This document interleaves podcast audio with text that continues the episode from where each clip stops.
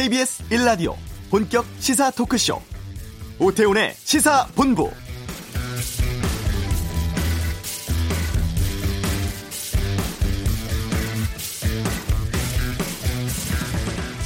오전에 두 건의 뉴스 속보가 있었습니다. 먼저 오전 7시쯤 제주 차귀도 서쪽 해상에서 선원 12명이 타고 있는 29톤급 통역 선정 어선에서 불이 났습니다. 제주 해경 헬기와 경비 함정 구조대 등을 현장으로 보내서 선원들 수색하고 있고 선원 한 명 구조했다는 소식 들어오고 있고요. 또 어제 예멘 인근 해역에서 한국인을 태운 우리 국적 선박이 납포됐다는 뉴스도 있습니다. 준설 작업 위해서 사우디아라비아에서 소말리아로 이동 중이었는데 한국인 2명 포함해서 외국인 승선원 등 모두 16명이 타고 있었던 것으로 확인되었습니다. 정부는 현장에 청해 부대를 급파하고 상황 변화에 따라서 탄력적으로 대응하겠다 이런 방침이라고 하죠. 새로운 소식 들어오면 바로 알려드리도록 하겠습니다. 오태훈의 시사본부 잠시 후 이슈에서는 어제 정부가 발표를 했죠. 주 52시간제 보안 대책에 대한 노동계의 입장을 듣겠습니다. 르노 삼성차에서 삼성의 명칭이 사라질 것 같다고 하는데 권용주의 차차차에서 짚어보고 2부 현직 의원들의 다양한 의견 들어보는 정치화투 문재인 대통령의 국민과의 대화 전망 또 여야 불출마 등을 다루겠습니다. 하재근의 문화살롱 새로 돌아온 1박 2일 소식 또 트로트 전성기 소식 살펴보겠습니다. KBS 라디오 오태훈의 시사본부 지금 시작합니다. 네, 이 시각 가장 핫하고 중요한 뉴스들 정리해 드립니다. 방금 뉴스 KBS 보도본부 박찬영 기자와 함께합니다. 어서 오세요. 네, 안녕하세요. 네, 우리 국민을 태운 우리 국적의 선박 예멘 해역에서 납포됐다는 뉴스 속보 들어온 게 좀 있습니까? 네, 그 예멘 서해상에서 60대 한국인 2명 포함해서 16명이 탑승한 선박 3척이 예멘의 후티 반군에 의해서 납포가 됐습니다. 발생 시각은 어제 새벽 3시 50분쯤이고요. 납치된 선박은 준설 작업하기 위해서 사우디에서 소말리아로 이동하던 예인선 그리고 그 예인선이 끌던 동력장치 없던 부선인데 한국 국적의 선박 두 척 그리고 사우디아라비아 국적 선박 한 척입니다. 네. 이제 후티 반군은 한국 선박으로 확인이 되면 석방하겠다. 라는 입장을 우리 정부 측에 지금 알려왔다고 하고요. 그래도 정부는 혹시 모를 일에 대비해서 지금 오만의 청해부대 강간 참호가 있는데 네. 이걸 지금 피랍 해역으로 긴급하게 음. 출동시켰습니다. 선박들은 현재 예멘의 살리프항에 정박해 있다고 하고요.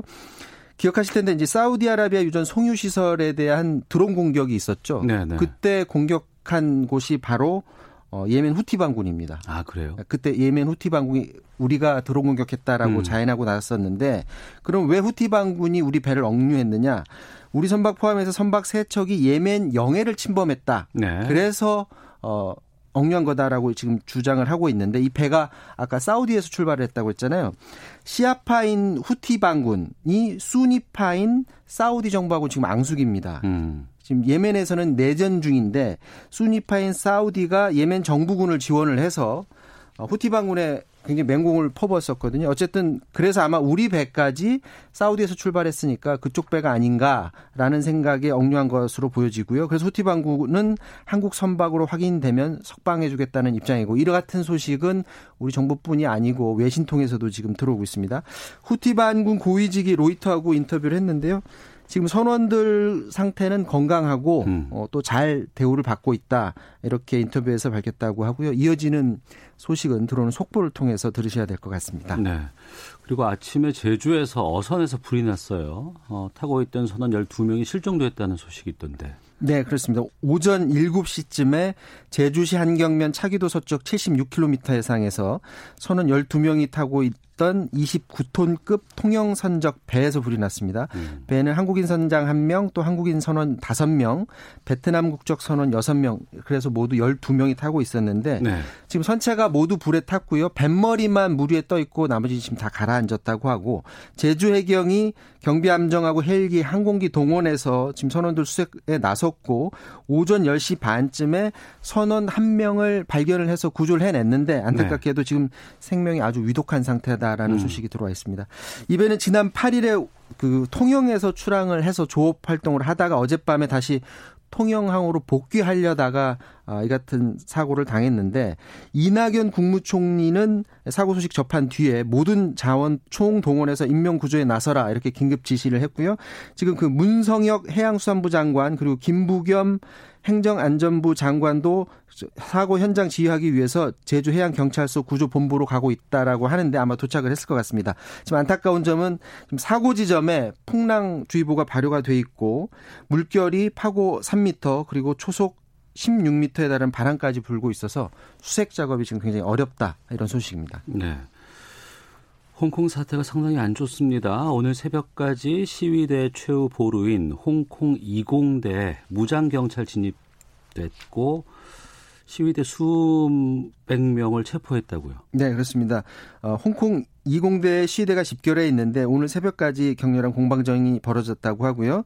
홍콩 경찰이 시위대 저항을 뚫고 교정으로 들어갔습니다. 그래서 음향 대포 소리로서 사람을 괴롭히는 음향대포, 물대포 동원해서 진압작전 벌였고 음. 시위대는 폐품들 같은 거 쌓아놓고서 건물, 육교 이런 데다 막 불 지르고 그리고 화염병 던지면서 저항을 했는데 이 과정에서 가스통도 여러 터졌다라는 소식 들어왔고요. 현지 언론 보도를 보면 불이 나서 이제 소방대가 투입되려고 하는데 시위대가 소방대를 들어오지 못하게 막았다고 합니다. 왜냐하면 네.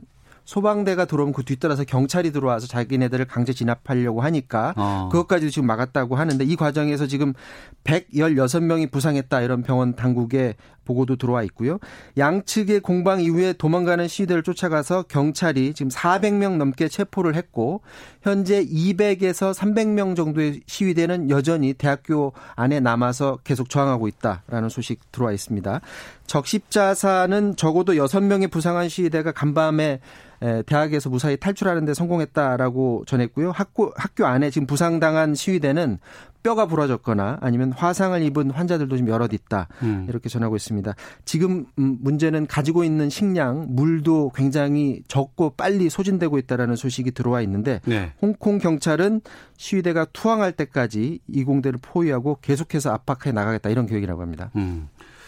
한술 더 떠서 중국 정부가 강경파인 인물을 홍콩 경찰 총수 자리에 기용했다고요? 네, 그렇습니다. 이건 어떻게 보면 시위대하고 국제사회에 홍콩 정부가 분명한 신호를 보내주는 것 같습니다. 중국 음. 정부가 강경파인 크리스, 크리스 탕 홍콩 경무처 차장을 경찰 총수인 처장으로 오늘 공식 기용했습니다. 그래서 기자회견도 했는데 아, 이는 캐리 람 홍콩 특구 행정장관이 건의해서 이뤄졌다고 하고요. 돌이켜 보면 지난 우산 혁명 당시에 그때 강경 진압을 진두 지휘했던 사람이 바로 캐리람입니다. 그러니까 같은 방식으로 지금의 이공대에서의 시위를 강경 진압하겠다라는 신호로 그렇게 보여지고요. 현지 언론들은 신임 탕 처장이 무관용 원칙을 그동안 계속 견지해왔던 인물이다 이렇게 보도를 하면서 시위대에 대한 진압이 지금보다 더 강경해질 것이다 이렇게 예상을 하고 있습니다. 결국 홍콩 당국의 판단은 민주적인 방법으로 대화를 하지는 않을 것으로 보여지고 자칫 이번 사태가 우리나라의 5.18 민주화 운동처럼 폭력으로 어, 시민들을 무참하게 짓밟는 사태로까지 이어질 수 있다 이런 우려가 나오고 있고요. 네. 물론 이번에는 세계 언론들이 현지에서 보도하면서 지켜보고는 있어서 음. 그때만큼은 아니겠지만 그럼에도 불구하고 지금 경찰이 뭐 총을 쏜다든지 시위대들이 죽어나가는 모습이 계속 외신 보도를 통해서 들어오고 있습니다.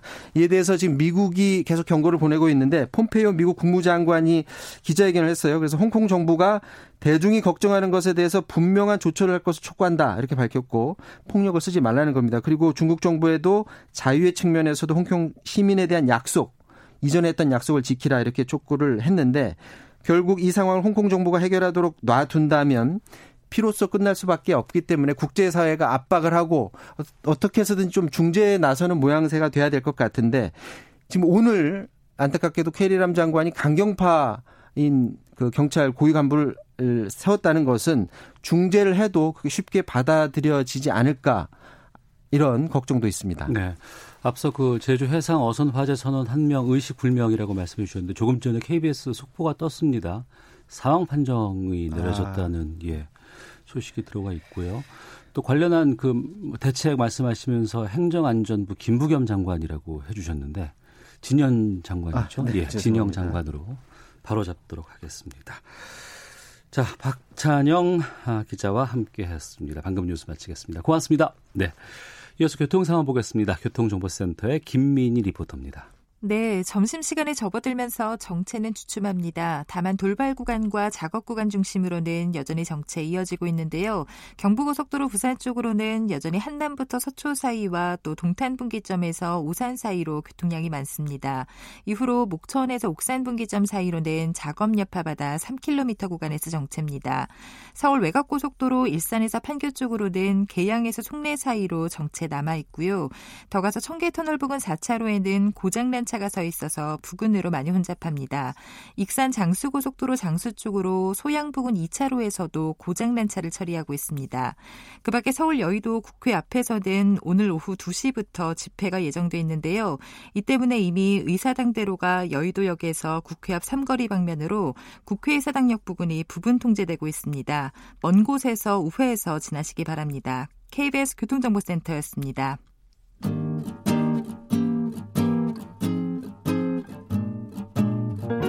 KBS 1라디오 오태훈의 시사본부 여러분의 참여로 더욱 풍성해집니다. 방송에 참여하고 싶으신 분은 문자 9730번으로 의견 보내주세요. 짧은 문자는 50원, 긴 문자는 100원의 정보 이용료가 붙습니다. 애플리케이션 콩과 마이케이는 무료고요. 시사본부는 팟캐스트와 콩, KBS 홈페이지를 통해 언제나 다시 들으실 수 있습니다. 많은 참여 부탁드려요.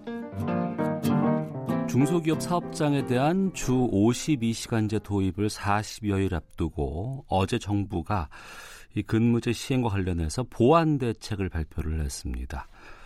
노동계에서는 이번 발표 어떻게 받아들일지 말씀을 좀 나눠보겠습니다. 성공회대 노동아카데미 하종강 주임 교수를 연결하겠습니다. 안녕하십니까? 네, 안녕하세요. 네. 어제 정부가 발표한 대책 종합적으로 어떻게 평가를 하실지부터 여쭙겠습니다. 예, 문재인 정부 집권 초기에는 노동 존중 사회라는 표현을 많이 사용했잖아요. 네. 기업들도 긴장한 게 사실이었고요. 네. 음, 그런데 100대 국정 과제 중에서 노동 존중 사회는 그 순위가 63번째였습니다. 네. 어제 발표를 듣고 이제 노동 존중 사회가 문재인 정부와 더 이상 어울리지 않는 말이 된 것이 아닌가 그런 생각이 들었습니다. 네. 노동 존중 사회가 문재인 정부와는 더 이상 어울리지 않는다. 예. 그렇게 말씀해 주셨는데 어제 발표를 보면은 이제 중소기업 300인 미망 사업장에 대해서 주 52시간제 근무제 실시를 유예한 거 아니겠습니까? 지금 뭐 사실상 예. 1년 늦춰진다 이렇게 보도가 되고 있는데 이 결정 예. 어떻게 보실지부터 좀 말씀해 주시죠. 그러니까 문재인 정부 집권 초기에 노동 정책은 대 가지 방향으로 추진됐거든요. 네. 그 상징적인 단어들이 최저임금 1만 원, 비정규직 제로 시대, 그리고 주 52시간제로 상징되는 노동시간 단축이었는데 최저임금 1만 원 공약은 대통령이 스스로 지킬 수 없게 됐다. 이렇게 포기 선언을 했고 네. 그러니까 비정규직 제로 시대는 지금 도로공사에서 보는 것처럼 이제 큰 난관이 부딪혀 있는 느낌인데 이제 노동시간 단축 정책까지 포기한 것이 아닌가 그런 음. 생각이 들고요. 네. 제가 노동 문제와 관련된 일을 40년쯤 해왔는데 이렇게 거의 전시회나 사용되는 특단의 조치로 정부가 앞장서서 노동시간 연장하는 조치를 취한 기억은 음. 지난 이명박 박근혜 정부 때 주 68시간제 외에는 사실 거의 없었거든요. 예. 좀, 좀 충격적입니다, 저는. 음. 그 중소기업 상황이 좀 안 좋고 경기 전망도 불투명한 상황이라서 이런 결정을 했다고 정부는 이유를 밝혔습니다. 네. 또 경영계 역시 어, 중소기업의 절박한 현실을 노동계가 이해해줬으면 좋겠다 이런 입장을 냈는데 이런 정부라든가 중소기업계 설명에 대해서 노동 전문가 입장에서는 어떻게 받아들이실지요? 솔직히 우리 세대는 대표적으로 고도 성장을 이루은 세대잖아요. 예. 그동안 기업들이 위기가 아니라고 말한 적은 거의 없었습니다. 네. 그러다 보니까 올해는 진짜 위기다 이런 표현까지 나오는 경우도 있었고요. 음. 지금 그리고 고용 등 경기 지표가 나쁜 편이 아니다 이런 분석도 많이 있거든요. 네. 그러니까 정부가 주 52시간제를 얘기한 지가 벌써 2년이 넘었는데 그동안 기업들이 너무 준비를 하지 않은 것이 아닌가. 음. 아마 계도 기간 9개월 또는 1년이 지나도 네. 마찬가지 상황일 겁니다. 네. 그 이번 대책이 그 탄력 근로제 단위 기간 확대 법안이 국회에서 처리를 해야 되는데 이게 처리되지 않을 것 같거든요. 예, 예. 그를 대비해서 내놓은 플랜 B다 이렇게 얘기를 하기도 하는데 좀 국회 상황을 고려한 현실적인 결정이 아닐까? 여기에 대해서는 어떻게 네, 그런 면이 좀 말씀하시겠습니까? 있죠. 예, 예. 근데 사실 국회 보안 입법이 이루어지지 않고 있는 가장 큰 이유는 네. 국민적 합의가 아직 충분하지 않다는 뜻입니다. 네. 그래서 이런 조치라도 취해서 국회 입법 조- 절차를 촉진시키자 음. 이런 의도가 있었을 텐데 사실 주 52시간제가 대대 충격적인 조치인 것으로 생각하지만 네. 우리 사회 주 5일 근무제가 도입된 게 15년 전이거든요. 예, 예. 그때부터 주 52시간제였습니다. 어. 그랬다가 이명박 박근혜 정부 때 이상하게 68시간제라는 법률 해석이 잠깐 있었던 거거든요. 예. 다시 정상으로 돌아가는 과정인데 사람들이 주 52시간제에 대해서 너무 과도한 공포심을 갖고 있, 어요 사실 음. 이게 정상적인 노동시간제로 봐야 됩니다, 이걸. 네. 지금은 재난 상황이라든가 사고가 발생했을 때만 뭐 고용노동부 장관의 인가라든가 근로자의 동의를 받아서 특별 연장 근로 허용하고 있습니다. 예. 근데 어제 발표해 보면 경영상의 이유에 대해서도 특별 연장 근로를 할 수 있게 하겠다 이렇게 발표를 했거든요. 이게 당연히 이제 문제가 있죠. 왜냐하면 예. 그동안 재난이 발생했을 때 예를 들어서 이제 큰 홍수가 발생했다든가 예. 가축들에게 중대한 질병이 전염되고 있다든가 이럴 때 거의 매번 그 과로로 쓰러지는 공무원들 소식을 우리가 듣지 않았습니까? 네. 근데 이제 그러한 상황을 이제 기업들이 납기를 맞추기 위해서 추가 근무가 필요할 때라든가 원청회사가 과도하게 거래사항에 갑질을 했을 때 가청회사 노동자들이 그걸 무리하게 감당할 수 있도록 길을 터준 것이나 마찬가지죠. 예. 사실 이건 거의 전시 근로동원법 등에서나 가능한 조치라고 봐야 됩니다. 그래서 어. 놀랐습니다, 좀. 예. 중소기업 시행 앞두고 있는 상황에서 지금 탄력 근로제 단위 기간 앞서 말씀드렸지만 법 개정이 되지 않아서 이제 플랜 B라고 나온 건데요. 예. 지금 민주당에서는 6개월 탄력 근로제 단위 기간을 지금 주장하고 있고 자유한국당은 1년을 주장하고 있습니다. 교수님께서 보시기에는 어느 정도가 적당하다고 판단하세요? 지금 현행이 3개월이잖아요. 예. 좀 이번 기회에 큰 그림을 얘기하고 싶은데요. 네. 연간 노동 시간이 OECD 평균은 1,700시간대입니다. 네. 우리는 2,000시간이 넘거든요. 네. 그러니까 전 세계 200개 넘는 나라 중에서 경제 규모가 12번째로 큰 나라고요. 음. 쉽게 말하면 12번째로 돈이 많은 나라입니다, 우리가. 네. 인력사가 수천 년 동안 노동 시간이 계속 단축된 역사이고 다시 말하면 사람들이 조금씩 더 적게 일하면서 행복해지는 방향으로 발전하고 있는 거거든요. 네. 어찌 보면 이 방향을 다시 돌리는 거죠, 뒤로. 음. 현행 탄력 근로 3개월 제도 안에서도 6주 연속 최대 64시간까지 일을 시킬 수 있거든요. 예. 지금 고용노동부의 뇌심혈관 질환의 직업병을 판단할 때 과로 기준이 주 64시간입니다. 네. 현행 3개월 탄력 근로제 아래에서도 음. 과로사가 가능한 정도까지 일을 시킬 수 있다는 거거든요. 예, 예. 그 6개월로 연장하는 것조차 문제가 상당히 많은 거죠. 근데 1년로 연장하자 이건 너무 지나치게 기업 입장을 반영하는 주장입니다. 어, 현행 3개월 제로도 충분히 관리 가능하다. 이것도 과하다. 이렇게 보면 그렇죠. 되겠군요. 예, 예. 예. 지금 대기업들은 주 52시간제 근무하고 있습니다. 그러니까 지금 300인 미망 사업장에 대해서만 지금 도입을 유예시킨 건데 대기업들은 지금 잘 지켜지고 있다고 보세요? 그게 기업에 따라 편차가 매우 큰데요. 예. 그러니까 노동 주합이 활발히 활동을 하는 사업장들은 잘 지켜지고 있고 그렇지 못한 것은 지켜지지 않고 있는 상황인데 작년 말에 한 사용자 단체가 조사한 통계를 보니까 네. 네개 사업장 중에 한 개꼴로 초과 근로를 해결하지 못하고 있다. 어. 이런 응답 결과가 있었어요. 예. 예, 그거 보면 한 25% 정도는 안 지켜지고 있다. 어. 이게 사용자 단체 조사 결과인 거죠. 예. 대기업이 그나마 좀 운영이 되고 있는 것은 노동조합 조직률이 그나마 중소기업보다 높기 때문이 아닐까 싶기도 하거든요. 아, 당연히 그 영향이 있습니다. 예. 근데 이제 2만 7천여 개 중소기업에서는 노동조합 조직률이 아, 대기업보다 상당히 저조한데 예. 여기서 또 이걸 유예한다는 것은 노동자 입장에서는 좀 더 타격이 크지 않을까 우려가 되는 부분이 있습니다. 뭐 그런 얘기하면 네. 이제 노동자 중에서는 내가 개인적으로 50시간 더보다 더 일하고 싶은데 그런 네. 개인의 의지까지 법으로 강제해서 불가능하게 만든 것은 과도하지 않냐 네. 이런 주장하는 사람들이 또 있어요. 예, 예. 그래서 그 사람이 52시간만 일하고 충분히 먹고 살 수 있는 임금을 받고 있다면 그런 어. 생각 안 할 수 있거든요. 예. 정상적인 노동 시간만큼 일하고 충분히 어. 인간답게 살 수 있는 방향으로 점점 나아가야지요. 예. 그러니까 그 부분인데요. 그러니까 지금은 이제 초과 수당이라든가 이런 걸 통해서 임금을 보전 받아 왔었는데 주 52시간을 법으로 정해 버리면은 내 수입이 줄지 않느냐라고 토로하시는 분들도 계시거든요. 또 그 요즘 이제 간헐적 단식이 유행이어서 TV 프로그램을 보다 보니까 예. 어떤 예. 분이 뭐 30kg을 감량했는데 그 계기가 뭐였냐 하면 독일에서 유학할 때 해가 지면 밥 먹을 식당이 없었다는 거죠. 네. 그러니까 유럽에 가보신 분들 느끼는 게 되게 대부분의 상점들이 관광객을 상대하는 특수한 업소 외에는 초저녁에 문 닫잖아요. 예. 이게 그 일하는 사람들의 인권도 존중해야 되고 그 사람들에게도 저녁에 삶이 있어야 하고 그래서 이런 사회로 점점 나가야죠. 네. 적게 일하고 충분히 먹고 살 수 있을 만큼 받아야죠. 예, 알겠습니다. 네. 성공회대 노동 아카데미 하종강 주임 교수와 함께 주 52시간 근무제 보완 대책에 대해서 말씀 나누고 있는데요.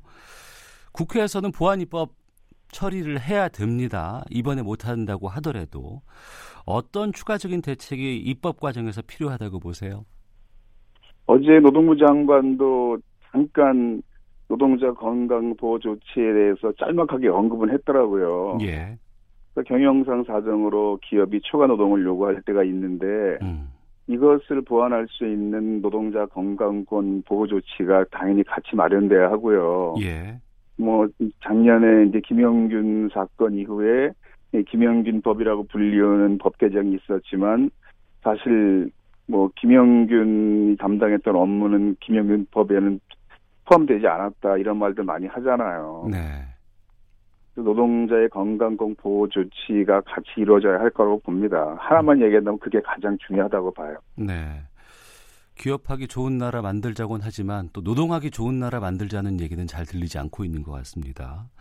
오늘 저녁에 미디어 공공성 포럼이라는 곳에서 노동을 언론이 어떻게 보도하는가, 언론이 노동을 다루는 방식에 대해서 발표를 하신다고 들었어요. 예, 전태일 기문관에서 저녁에 오늘 할 예정입니다. 예.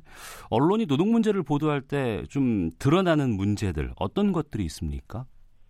언론들이 노동 문제에 대해서 좀 부정적 시각을 갖고 있고요. 네. 정확히 표현하면 친기업적 시각인데요. 음. 사실을 확인하지 않고 대개 회사나 검찰이나 경찰의 보도 자료에 의존해서 기사를 쓰는 경우가 너무나 많습니다. 네. 지금도 철도 노조가 준법 투쟁 중이어서 열차가 지연 운행되고 있고 곧 이제 파업에 들어갈지도 모르는 상황이잖아요. 네네.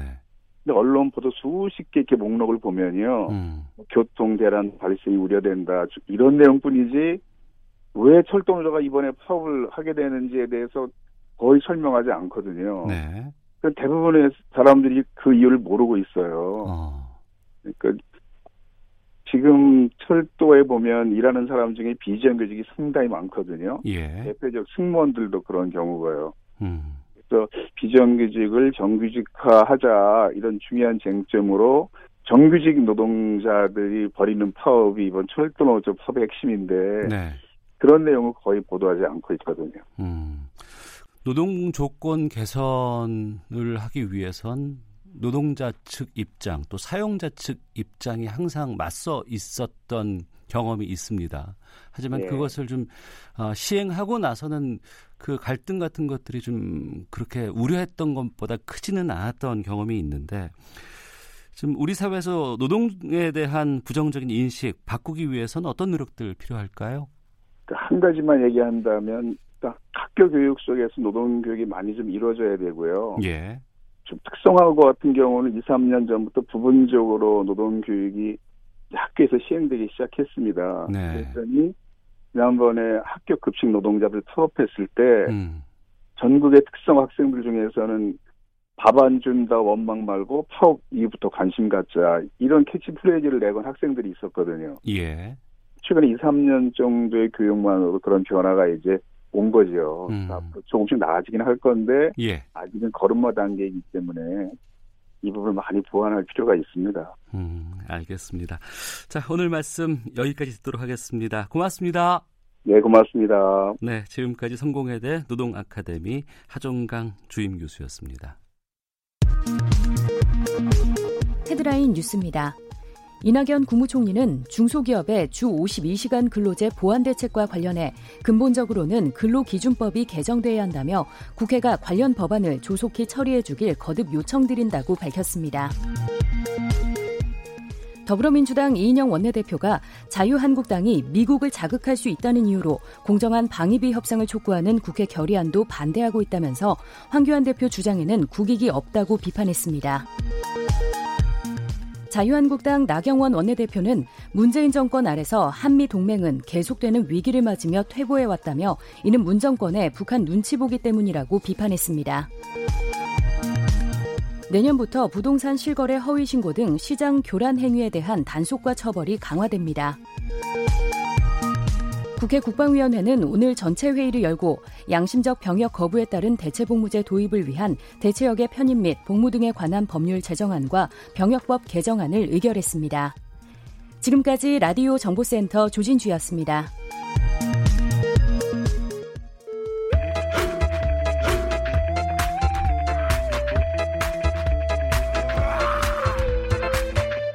오태훈의 시사 본부.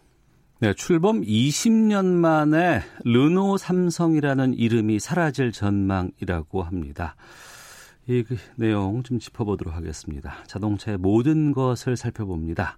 권용주의 차차차 오토타임즈 권용주 편집위원과 함께합니다. 어서 오세요. 네, 안녕하세요. 예.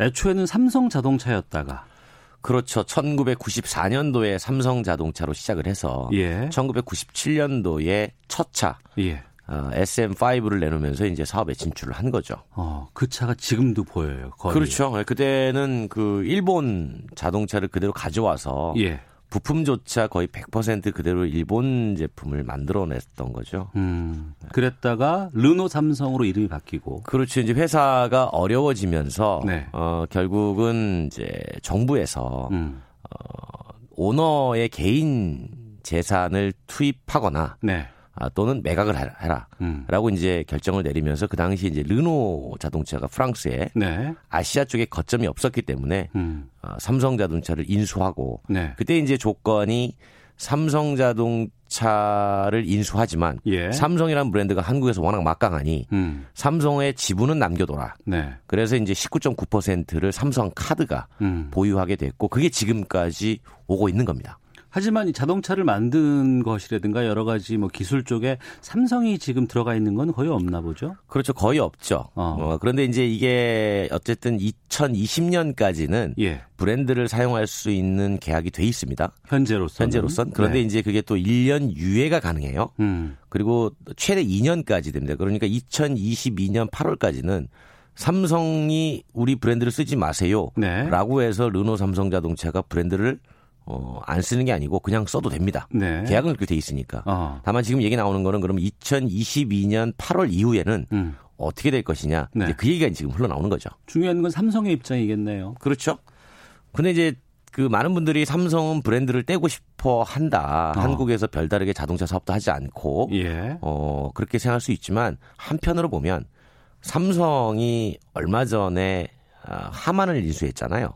오디오 그룹, 그렇죠. 자동차 오디오 그룹. 그렇죠. 예. 그러면 하만이 지금 수많은 자동차 회사로부터 앞으로 삼성이 자동차 사업에 진출할 가능성이 있다라는 음. 걸로 염, 여겨져서 네. 어, 거래가 조금씩 끊겨가고 있습니다. 어. 그런 측면에서 보면 하만이 르노 삼성 즉 르노라는 자동차 그룹과의 관계를 가져가기 위해서라도 네. 굳이 이 삼성 브랜드를 떼겠느냐 음. 이런 얘기도 충분히 나올 수 있는 거죠. 네. 어쨌든 뭐 르노라는 브랜드 또 삼성이라는 브랜드 이 이미지의 조화가 현재로서는 그렇게 큰 시너지가 나오지는 않은 것 같아요. 그러니까 르노 자동차 입장에서는 네. 삼성 브랜드를 계속 쓰고 싶어 합니다. 아 그래요? 네, 왜냐하면 수도권이나 도시에서는 르노라는 자동차 브랜드가 많이 알려져 있지만 음. 어, 지방으로 가면 네. 아직 르노를 모릅니다. 예. 그래서 어, 어떻게 쓰든지 스펠링도 잘 모르는 분들 그렇죠. 많아요. 예, 예, 그 예. 르노 어, 그 어느 나라 회사야? 어, 예, 예. 이거 아직도 모르는 경우가 많아서 음. 아직은 삼성 브랜드를 쓰고 싶어 하죠. 그러니까 네. 어, 아직 시간에 한 3년, 2년 정도 여유가 있으니까 그 음. 사이에 계속 협상을 해서 음. 계속 어, 연장할지 네. 말지를 결정하게 되겠죠. 근데 삼성이 빠지면 르노만 갖고 성공하기는 쉽지 않지 않을까라는 생각이 있네요, 진짜. 그렇죠. 이제 제가 말씀드린 도시에서는 괜찮은데 어. 우리는 뭐 다 알지만 어, 지방 가면 아직까지 예. 모르시는 분들이 많아서 어. 삼성을 떼기가 조금 곤란하지 않겠느냐라는 게 음. 이제 르노의 입장입니다. 네. 삼성이 전기차 쪽으로 좀 영역을 확대할 가능성은 어떻게 보세요? 음, 저는 있다고 봅니다. 어. 그러니까 왜냐하면 많은 분들이 삼성이 자동차를 만들어서 실패했기 때문에 자동차 다시 안 한다라고 생각을 하지만 예. 자동차 업계에서는 어떻게 보냐면 어, 전기차는 음. 가전 제품의 연장선이라고 봐요. 예. 그러니까 움직이는 가전, 로봇 청소기가 그냥 도로에 나온 걸로 봅니다. 그러니까 뭐 가솔린 뭐 디젤 엔진이 필요한 것이 아니기 때문에 그렇죠. 그러면 결국은 전자 제품을 만드는 기업도 얼마든지 예. 어. 전기차에 쉽게 진출할 수가 있어서 네. 결국은 삼성전자가 음. 반도체 만들고 가전제품 만들고 가전제품의 연장선으로 전기 자동차를 만들어내는 음. 그러니까 가전제품인 거죠. 전자제품. 어. 연장선으로 전기차를 만들어낼 수 있고 마찬가지 LG도 어, 그 시장에 충분히 진출할 수 있다고 보는 겁니다. 음, 알겠습니다. 다음 주제도 좀 살펴보겠습니다. 최근에 LPG 업계가 엔진 개조에 따른 완성차 회사의 보증 수리 거부 자체를 법적으로 금지 어, 한다는 입장 이걸 나타냈다고 하는데 이게 무슨 내용인 거고? 그러니까 이제 그 미세먼지 저감 차원에서 네. 그 LPG 엔진으로 개조할 수 있도록 많이 열어놨습니다. 예, 그건 좀 권장하고 있는 추세잖아요. 그렇죠. 그런데 예. 이제 그걸 개조하러 가면 음, 어, 자동차 회사 쪽에서 네, 그거 개조하시면 네. 우리 쪽으로 오셔가지고 보증 수리 못 받습니다.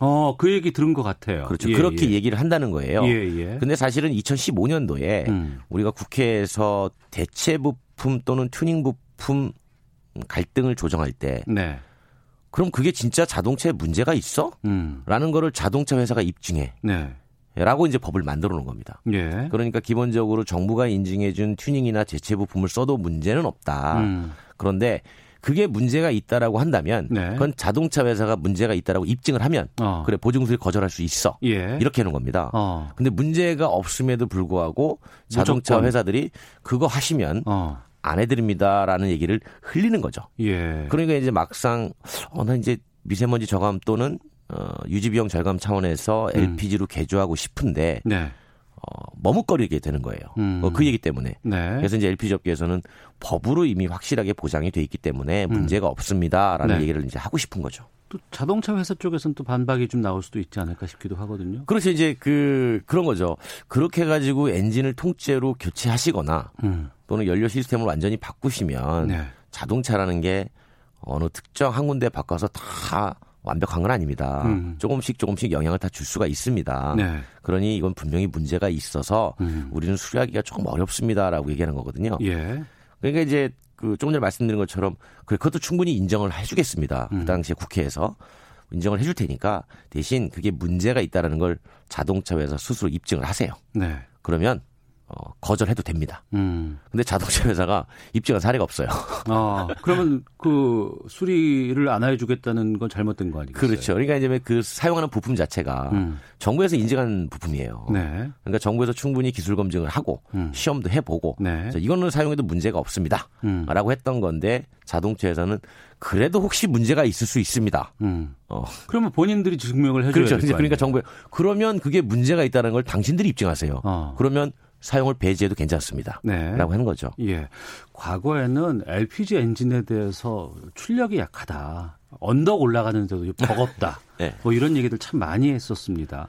근데 최근에는 이런 그 미세먼지라든가 이런 문제 때문에 LPG 엔진 개조하시는 분들이 좀 많이 늘어나나 봐요. 어, 최근에 꽤 많이 늘어나고 있습니다. 그래요. 그러니까 무슨 얘기냐면 어, 이거 뭐 기름값 여부를 떠나서 어. 기본적으로 LPG 엔진에 대한 선호도가 조금씩 올라가고 있다는 거예요. 음. 그 예전에는 이제 LPG 엔진 그러면 네. 어, 연료통을 트렁크에 싣고 다녔잖아요. 그랬죠. 예. 요즘은 이제 그 스페어 타이어 자리로 들어갔습니다. 아, 밑으로? 예, 예. 예, 예. 예. 그러니까 스페어 타이어가 사라지니까 음. 그 자리로 탱크가 들어가서 네. 트렁크만 열, 열어보면 음. 이게 LPG 차인지 휘발유 차인지 분간이 안 돼요. 아, 그래요? 예, 예. 어. 그래서 그런 불편함도 없어졌고 음. LPG 엔진 자체도 많이 좋아졌고 네. 그러다 보니까 이제 LPG로 좀 개조를 해야 되겠다라고 하시는 분들도 어, 최근에 조금 늘어나는 추세인 겁니다. 음. 근데 자동차 회사가 본인들이 만드는 LPG 엔진은 우리가 다 해주겠습니다라고 하지만 네. 밖에서 개조한 건 어. 우리 책임 못 집니다. 자꾸 이렇게 얘기하니까 네. LPG 이- 이 관련 업계에서는 어, 문제 없습니다. 어. 어, 그리고 법으로 충분히 보장되게 돼 있습니다라는 얘기를 계속 주장하는 겁니다. 예. 과거에는 그 일부 그 장애인 자동차라든가 예, 예. 이런 것에 한해서만 LPG를 사용할 수 있었는데 지금은 다 열어놨죠. 다 열어놓은 상황이죠. 그렇죠. 지금 5인승 SUV까지 LPG 엔진이 탑재 가능하도록 돼 있어요. 음. 근데 자동차 회사가 5인승 SUV에는 LPG 엔진을 탑재하지 않은 거죠. 네. 왜냐하면 잘 안 팔릴까봐. 음. 어, 그런데 이제 그 5인승 SUV를 가솔린으로 사서 휘발유로 사서 네. 여기다가 LPG 겸용 또는 LPG로 바꾸시는 분들이 생겨나는 겁니다. 음. 그 문제 때문에 네. 이제 LPG 업계는 충분히 개조해도 됩니다. 음. 자동차 회사는 그거 함부로 개조하시면 수리 못 받을 수 있어요. 이렇게 자꾸 얘기하니까 네. 아니 법에는 이렇게 돼 있으니까 음. 그거 가지고 뭐라고 하지 마라 예. 이렇게 얘기하는 거죠. 예. 하지만 그렇게 LPG로 넘어가는 분들이 많은 숫자는 아닌 것 같아요, 생각보다. 그렇죠. 왜냐하면 한 번 개조할 때 한 300만 원 정도 들어가는데 어. 이건 나중에 연료비에서 상쇄 받으려면 예. 몇 년을 계속 운행을 해야 되거든요. 아. 그 계산 다 따져보는 겁니다. 아. 그래도 하겠다는 분들이 있으니 예. 그건 막지는 말자라는 거죠. 음, 알겠습니다. 자동차에 대해 살펴봤습니다. 권용주의 차차차 오토타임즈 권용주 편집위원과 함께했습니다. 고맙습니다. 감사합니다. 예. 잠시 후 2부 정치화투 준비되어 있습니다. 오늘 밤에 열리게 되죠. 문재인 대- 대통령의 국민과의 대화에 대한 정치권의 반응 직접 들어보겠습니다. 하재근의 문화살롱도 준비하겠습니다. 뉴스 들으시고 2부에서 뵙겠습니다.